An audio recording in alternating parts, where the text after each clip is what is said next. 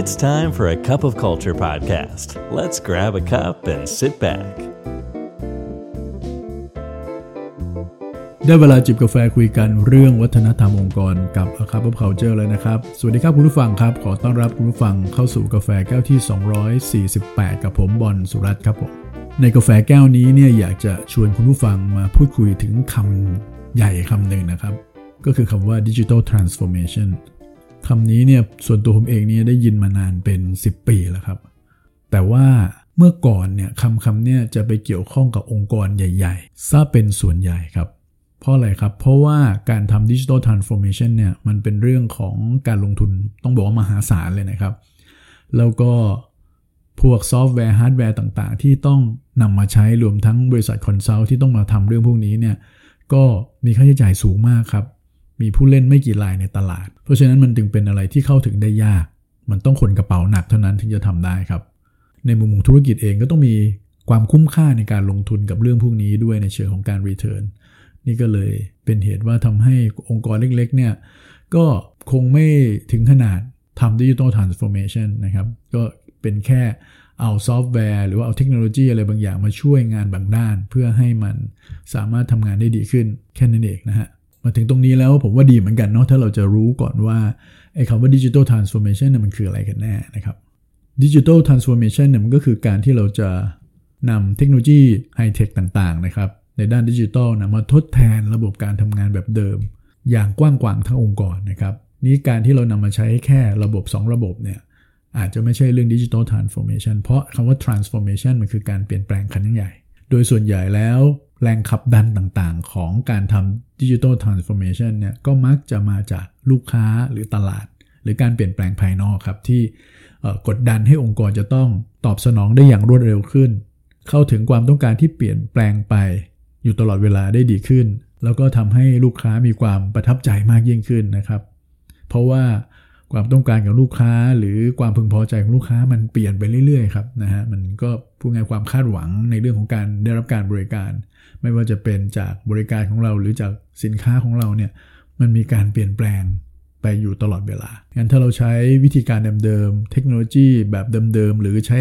คนเป็นหลักอย่างเงี้ยนะครับ มันก็อาจจะตอบสนองไม่ทันในขณะที่คู่แข่งเขาเปลี่ยนไปหมดแล้ว แล้วคู่แข่งในปัจจุบันนี้ก็ไม่ใช่มีเฉพาะภายในประเทศอย่างเดียวถูกไหมฮะ พอมันมีเรื่องของแพลตฟอร์ม มีเรื่องของ cloud computing มีอะไรเข้ามาเนี่ยคู่แข่งก็มีอยู่ทั้งโลกเลยนะครับ เวลาเขา launch service อะไรขึ้นมาสักตัวหนึ่งเนี่ยมันก็อาจจะเข้าถึงได้กันทั้งโลกเลยเช่นเดียวกันรวมถึงในประเทศเราด้วย แต่ว่ารูปแบบของการนำ digital transformation มาใช้ในองค์กรเนี่ยเริ่มที่จะปรับไปถึงองค์กรในระดับกลาง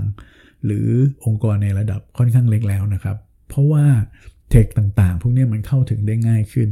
นะครับไม่ใช่เป็นแค่คนทำซอฟต์แวร์ หรือฮาร์ดแวร์รายใหญ่ ๆ หรือ consult รายใหญ่ ๆ เท่านั้นนะครับ บริษัท ที่เป็นสตาร์ทอัพที่เขาให้บริการเรื่องของ tech เนี่ยมันก็โอ้มีเยอะแยะมากมายเป็นดอกเห็ดเลย แล้วค่าใช้จ่ายต่างๆ พวกนี้มันก็ลดลงเรื่อยๆด้วย เพราะฉะนั้น digital transformation มันถึงเป็นสิ่งที่เข้าถึงได้ง่ายขึ้นคำใหญ่คำนี้มันเลยถูกพูดถึงอีกครั้งหนึ่งในช่วงไม่กี่ปีที่ผ่านมาครับ แต่ความท้าทายใหญ่ ๆ เลยก็คือว่า เขามีการ survey ครับในปี 2019 เขาบอกว่า 70%ของโครงการในเรื่องของ digital transformation เนี่ยโดยส่วนใหญ่แล้วจะไม่ไปถึงเป้าหมาย แล้วก็มีการทำตัวเลขออกมานะครับ ทั่วโลกเขาบอกว่า 900 billion นะฮะ ก็คือ 9 แสนล้าน US ดอลลาร์นะครับ ไม่ใช่ไทยบาทนะ ถูกละลายในแม่น้ำไปเลยโดยที่ไม่ได้อะไร เท่าที่ควรกลับมา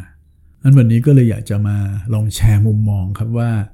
ในองค์กรที่เขาประสบความสำเร็จในเรื่องของการทำ digital transformation เนี่ยเขาทำอะไรกันบ้างครับ จากเนื้อหาของบทความหนึ่งของ Harvard Business Review นะครับประการแรกเลยเนี่ยนะครับ ก็คือว่าองค์กรเนี่ยจำเป็นต้องชัดเจนในเรื่องของ business strategy ก่อน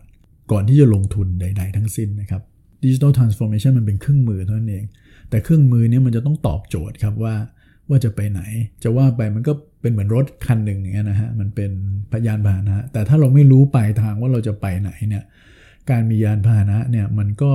อาจจะพาเราไปผิดทางก็ได้ แล้วมันแทนที่จะเป็นประโยชน์มันกับอาจจะเป็นปัญหาเลย เพราะมันจะยิ่งทำให้เราไกลไปจากเป้าหมายที่เราอยากจะเป็น อีกทั้งยังเสียเวลาแล้วก็เงินทองอีกมากมายด้วย คงต้องเอา vision mission ขององค์กรมากางดูเลยครับ แต่อย่าไกลมากนะครับ จะต้องเอา vision ขององค์กรเนี่ยที่ถูกทอนออกมา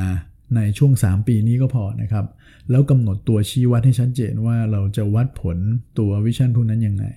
แล้วเสร็จแล้วก็ต้องมาดูครับว่า strategy ที่จะพาไปสู่ เป้าหมาย 3 ปีนั้นเนี่ยมันประกอบไปด้วยอะไรบ้าง เราต้องทำอะไรบ้างเพื่อจะไปถึงตรงนั้นได้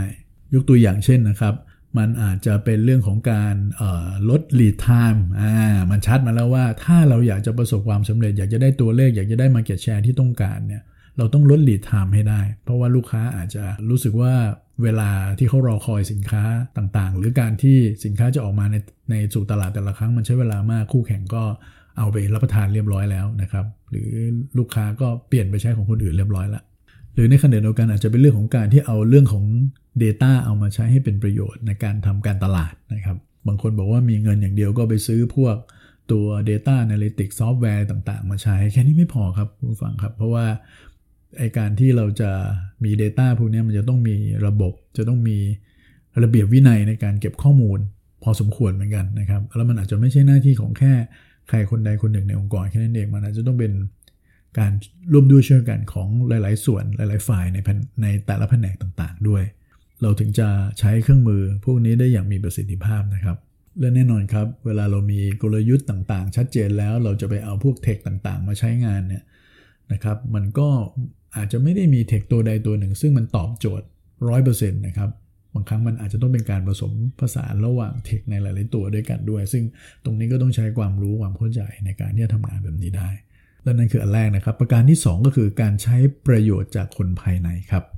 ปกติแล้วองค์กรที่จะทำเรื่องดิจิทัลทรานส์โอมชันเนี่ยโดยเฉพาะพวกองค์กรใหญ่เนี่ยนะครับเขาก็มักจะไปจ้างบริษัทที่ปรึกษาครับ บางทีโอ้โหจ่ายเงินหลาย ๆ ร้อยล้านเลยนะครับ ต่อปีในการที่จะเอาบริษัทที่ปรึกษาพวกนี้มาทำงาน ซึ่งบริษัทพวกนี้นะครับที่เขาเป็นบิ๊กเนมใหญ่ ๆ เนี่ยเขาก็มาพร้อมกับ framework process ของเขาที่มันสำเร็จรูปแล้ว แล้วก็เคยใช้กับที่อื่นมาแล้ว เอามาใช้กับเรา แต่ว่าเรื่องพวกนี้มันไม่มี one size fit all นะฮะ มันจำเป็นต้องดูเป็นรายๆไป แต่ปัญหาก็คือว่า เวลาเราไม่มีความพร้อมเรื่องพวกนี้เนี่ย คนในบริษัทก็จะให้ทุกอย่างเป็นหน้าที่ของ consult ทั้งหมดเลย แล้วตัวเองก็ทำหน้าที่เหมือนกับเป็นลูกค้า คอยสั่งการหรือคอยทำตามสิ่งที่ consult บอก ซึ่งวิธีการทำงานแบบนี้บางทีมันไม่พอครับ หลายๆองค์กรเนี่ยมันเป็นเรื่องแบบนี้ด้วยครับ ก็คือว่าถ้าเขาเขาเขาก็กลัวว่าถ้าสมมุติว่าไปออกแรงไปให้ความเห็นอะไรมากๆกับ consult เนี่ยแล้วถ้ามันไม่ดีขึ้นมา consult อาจจะบอกได้ว่าอันนี้มาจากลูกค้าเห็นภาพไหมเรื่องพวกนี้ครับเป็นเรื่องที่มันทำให้เรื่องของการ transform องค์กรเนี่ยมันล้มเหลวไปมากต่อมากแล้วนะครับงั้นสิ่งที่ตัวผมเองกับทีมงานก็มีประสบการณ์ก็คือว่าเวลาเราทำงานกับลูกค้าเนี่ย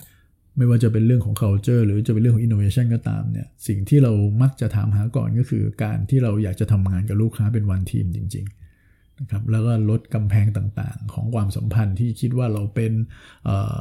คนขายลูกค้าคือลูกค้าให้เป็นเหมือนกับว่าเรามาช่วยกันนะครับเราพยายามจะให้เขามีการสร้างคอทีมขึ้นมานะครับในการที่จะมาทำงานร่วมกัน โดยเฉพาะการให้ข้อมูลต่างๆนี่สำคัญมากนะครับ ซึ่งคอทีมต่างๆ พวกนี้เนี่ยก็น่าจะมาจาก หน่วยงานที่หลากหลายนะครับ เราจะได้มุมมีมุมมองที่หลากหลาย และที่สำคัญเนี่ยมันต้องทำให้รู้สึกว่าการทำดิจิทัลทรานส์ฟอร์เมชันพวกนี้มันเป็นหน้าที่ของเขา มันเป็นหน้าที่ของทุกๆ คน แล้วทุกคนสามารถมีส่วนร่วมได้ในการให้ข้อมูลต่างๆ ที่เป็นประโยชน์ ลองคิดดูนะครับ เวลาเราทำเรื่องพวกนี้เนี่ยแล้วเราต้องการจะตอบสนองลูกค้า แต่เราไม่ได้เอาพวกเซลล์ส่วน marketing หรือ customer service มาให้ข้อมูลกับเราเนี่ยแล้วเราจะสามารถที่จะออกแบบดีไซน์ระบบให้มันตอบโจทย์ความต้องการ ของลูกค้าของเราได้ยังไง เพราะจริง ๆ แล้วเราไม่ได้ทำเพื่อองค์กร แต่เราทำเพื่อตอบสนองลูกค้าขององค์กรอีกทีถูกไหมครับดังนั้นมุมมองจากคนภายในองค์กรเนี่ยสำคัญมากๆครับซึ่งตรงนี้ก็ต่อเนื่องไปถึงข้อที่ 3 เลยครับ ก็คือไม่ใช่แค่คนภายในองค์กรอย่างเดียว ก็ต้องไปถึงลูกค้าขององค์กรด้วยนั้นกระบวนการในการที่เราจะรับฟังทำความเข้าใจ ความต้องการของลูกค้ามันต้องมีความชัดเจน ซึ่งบางครั้งอาจจะต้องจัด คล้ายๆแบบเวิร์กช็อปกับลูกค้าเป็นระยะระยะนะครับ จะ recheck ว่าในแต่ละ touchpoint ขององค์กรกับเขาเนี่ยลูกค้าคาดหวังอะไรบ้าง เพื่อที่จะให้องค์กรเนี่ยสร้าง wow ในแต่ละ step หรือในแต่ละขั้นตอนที่เขาดิวกับเราเนี่ยได้อย่างเสมอต้นเสมอปลาย และให้ประสบการณ์โดยรวมที่เขามาใช้บริการเราเนี่ยมันสุดยอด แล้วจากนั้นค่อยมาดูครับว่าในแต่ละทัชพอยต์ในจุดสัมผัสระหว่างเรากับลูกค้าในแต่ละช่วงเนี่ย เออดิจิทัลทรานส์ฟอร์เมชันหรือดิจิทัลหรือหรือเทคต่างๆเนี่ยมันจะเข้าไปตอบโจทย์อะไรได้บ้าง ซึ่งบางอย่างมันก็เป็นการทำงานชิ้นเดียว แล้วก็สามารถตอบโจทย์ในหลาย ๆ ด้านได้นะครับงั้นลูกค้าก็เป็นส่วนที่สำคัญ ประการที่ 4 กลับมาเรื่องภายในองค์กรอีกแล้วครับนะครับ ประการที่ 4 ก็คือว่าเราต้องสามารถที่จะขจัดความกังวลหรือความกลัวของคนในองค์กรที่เขาจะถูกทดแทนด้วยดิจิทัลพวกนี้ แน่นอนครับพอเราพูดถึง digital transformation เราพูดถึงเรื่องของ change เนี่ย สิ่งที่เกิดขึ้นกับพนักงานก็กลัวว่างานที่ตัวเองเคยทำเนี่ยมันจะถูกพวก AI Machine Learning หรือพวก tech ต่างๆเนี่ยแย่งไปซะ ความสำคัญของเขาประสบการณ์ที่เขาสั่งสมมาสกิลที่เขามีอยู่เนี่ยมันก็กลายเป็นสิ่งที่ไร้ประโยชน์ไปอย่างนี้เป็นต้น เพราะงั้นแน่นอนครับ คงไม่มีใครอยากจะต้อนรับสิ่งเหล่านี้ ก็จะต้องมีคนกลุ่มหนึ่งแน่นอนครับที่จะต้องต่อต้านนะครับงั้นการบริหารจัดการความรู้สึกของคนทั้งองค์กรเนี่ย ในด้านของการ implement เรื่องดิจิทัลเนี่ยทางผู้บริหารเบอร์หนึ่งเองจะต้องเป็นคนออกแรงด้วยตัวเองในการทำการสื่อสารกับพนักงงานทุกๆ คนอย่างเสมอต้นเสมอปลายนะครับ ว่าสิ่งเหล่านี้จะมาช่วยเขาไม่ใช่จะมาแย่งงานเขาไป เขาจะทำงานง่ายขึ้นนะครับแล้วเขาอาจจะสามารถทำงานหลาย ๆ อย่างมากขึ้น ทักษะที่เราจำเป็นจากเขา เขาจะได้รับการพัฒนาให้เป็นทักษะในเชิงของการใช้ระบบมากกว่าเป็นการลงมือทำงานด้วยตัวเอง พูดง่าย ๆ ว่าก็คือมองให้เห็นว่ามันเป็นโอกาสนะครับ และแน่นอนครับในบรรดากลุ่มคนทั้งหมดเนี่ยมันก็มันก็ไม่ใช่แปลว่าทุกคนจะปฏิเสธไปซะทั้งหมด ก็จะมีกลุ่มกลุ่มคนที่ต้อนรับมันด้วยนะครับ หรือกลุ่มคนที่อยู่กลางๆ หรือกลุ่มคนที่ไม่เอาเนี่ยเราก็ต้องพยายามแยกแยะกลุ่มคนพวกนี้ออกมาให้ชัดเจนนะครับ อย่าไปเหมารวมว่าคนทั้งหมดจะเอาหรือไม่เอากับเรา นี่ถ้าเราเห็นกลุ่มคนต่างๆ ที่ชัดเจนขึ้น เราก็จะได้มีกลยุทธ์ในการที่จะตอบสนองกลุ่มคนต่างๆ ที่มีมุมมองต่อ digital transformation ที่แตกต่างกันเหล่านี้ได้ครับและสุดท้ายเลยนะครับก็คือการที่เราจะต้องมองถึงเรื่องของวัฒนธรรมองค์กร แล้วก็โครงสร้างด้วย จะว่าไปแล้วเรื่อง digital transformation หรือเรื่องอินโนเวชันที่เราพูดกันมาหลาย ๆ EP แล้วเนี่ย เราเห็นชัดเจนครับว่ามันเป็นเรื่องของ mindset มากกว่าเรื่องของตัว tech เอง ลองคิดดูนะครับ ถ้าคนมี techมีเงินอย่างเดียว แต่ mindset ไม่เปลี่ยนเนี่ยเทคต่าง ๆ เหล่านั้น หรือเงินที่เราลงทุนไปเนี่ยมันอาจจะ เขาเรียกอะไรเสียเปล่าเลยก็ได้นะครับ แต่ถ้าสมมติว่ามี mindset ที่ถูกต้อง แต่เงินไม่ถึงเนี่ยอมยังหาทางได้ครับ เพราะว่าเขาอยากเนี่ยถูกไหมครับ มันอาจจะมีวิธีการในการที่จะช่วยกันคิดว่า เอ๊ะ เราจะทํำยังไง ถึงจะทำให้มันเร็วขึ้น แล้วค่อยๆ ใช้เทคตามความจำเป็นได้ นั่นจะเห็นไหมครับว่า mindset มันสำคัญกว่า mindset อย่างเดียวไม่พอครับ เรื่องโครงสร้างขององค์กรก็สำคัญ ว่าโครงสร้างขององค์กรเนี่ยมันเอื้อให้ digital transformation เนี่ยมันเกิดขึ้นจริงหรือเปล่า สิ่งหนึ่งที่ต้องทำแน่ ๆ คือเราก็อาจจะต้อง กระบวนการทำงานต่างๆเนี่ยมันสั้นลงนะครับนะครับ ซึ่งการกระบวนการต่างๆ มันสั้นลงเนี่ยมันก็หมายถึงลำดับขั้นด้วยนะครับ อย่างเช่นถ้าองค์กรเรามีโอ้โหลำดับขั้นเยอะมากเลยนะครับ จากพนักงานไปถึงผู้จัดการ ไปถึงผู้บริหารระดับกลาง ไปถึงผู้บริหารระดับสูงอะไรอย่างเงี้ยมันพอมันมีหลายขั้นตอนมากๆปุ๊บเนี่ยยังไงความรวดเร็วที่จะตอบสนองความต้องการของลูกค้ายังไงมันก็คงเป็นไปได้ยากนะครับ เพราะฉะนั้นลำดับชั้นพวกนี้สำคัญมากนะครับ กระบวนการตัดสินใจต่างๆ หรือว่าการที่เราแทนที่จะรอให้สินค้ามันทำจนเสร็จแล้ว แล้วค่อยมาให้ลูกค้าดูเนี่ยทำยังไงมันถึงสามารถจะมีโปรโตไทป์ที่เป็นแบบสั้นๆ ง่าย ๆ นะครับ ใช้เวลาไม่มากใช้เงินลงทุนน้อยๆ แล้วก็เพื่อเพื่อไปเทสกับลูกค้าก่อนว่ามันตรงกับความต้องการกับเขาหรือเปล่าแล้วเอามาปรับแก้ก่อนที่จะลงทุนครั้งใหญ่เนี่ยนะครับในกระบวนการพวกนี้ครับมันจำเป็นจริง ๆ ที่จะต้องมีทั้ง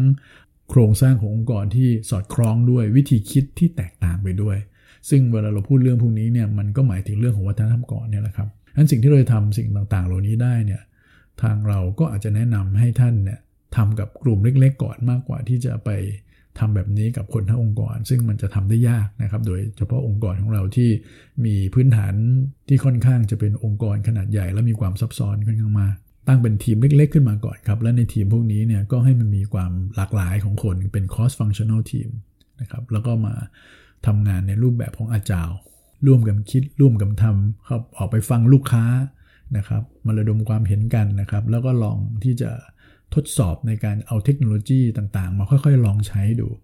นะครับแล้วก็กลับไปเช็ดไปเทสกับลูกค้าแบบนี้ไปไปมาๆ นะครับเห็นไหมมันถ้าเรามีกลุ่มเล็กๆแบบนี้มันก็จะเป็นการทดลองทั้ง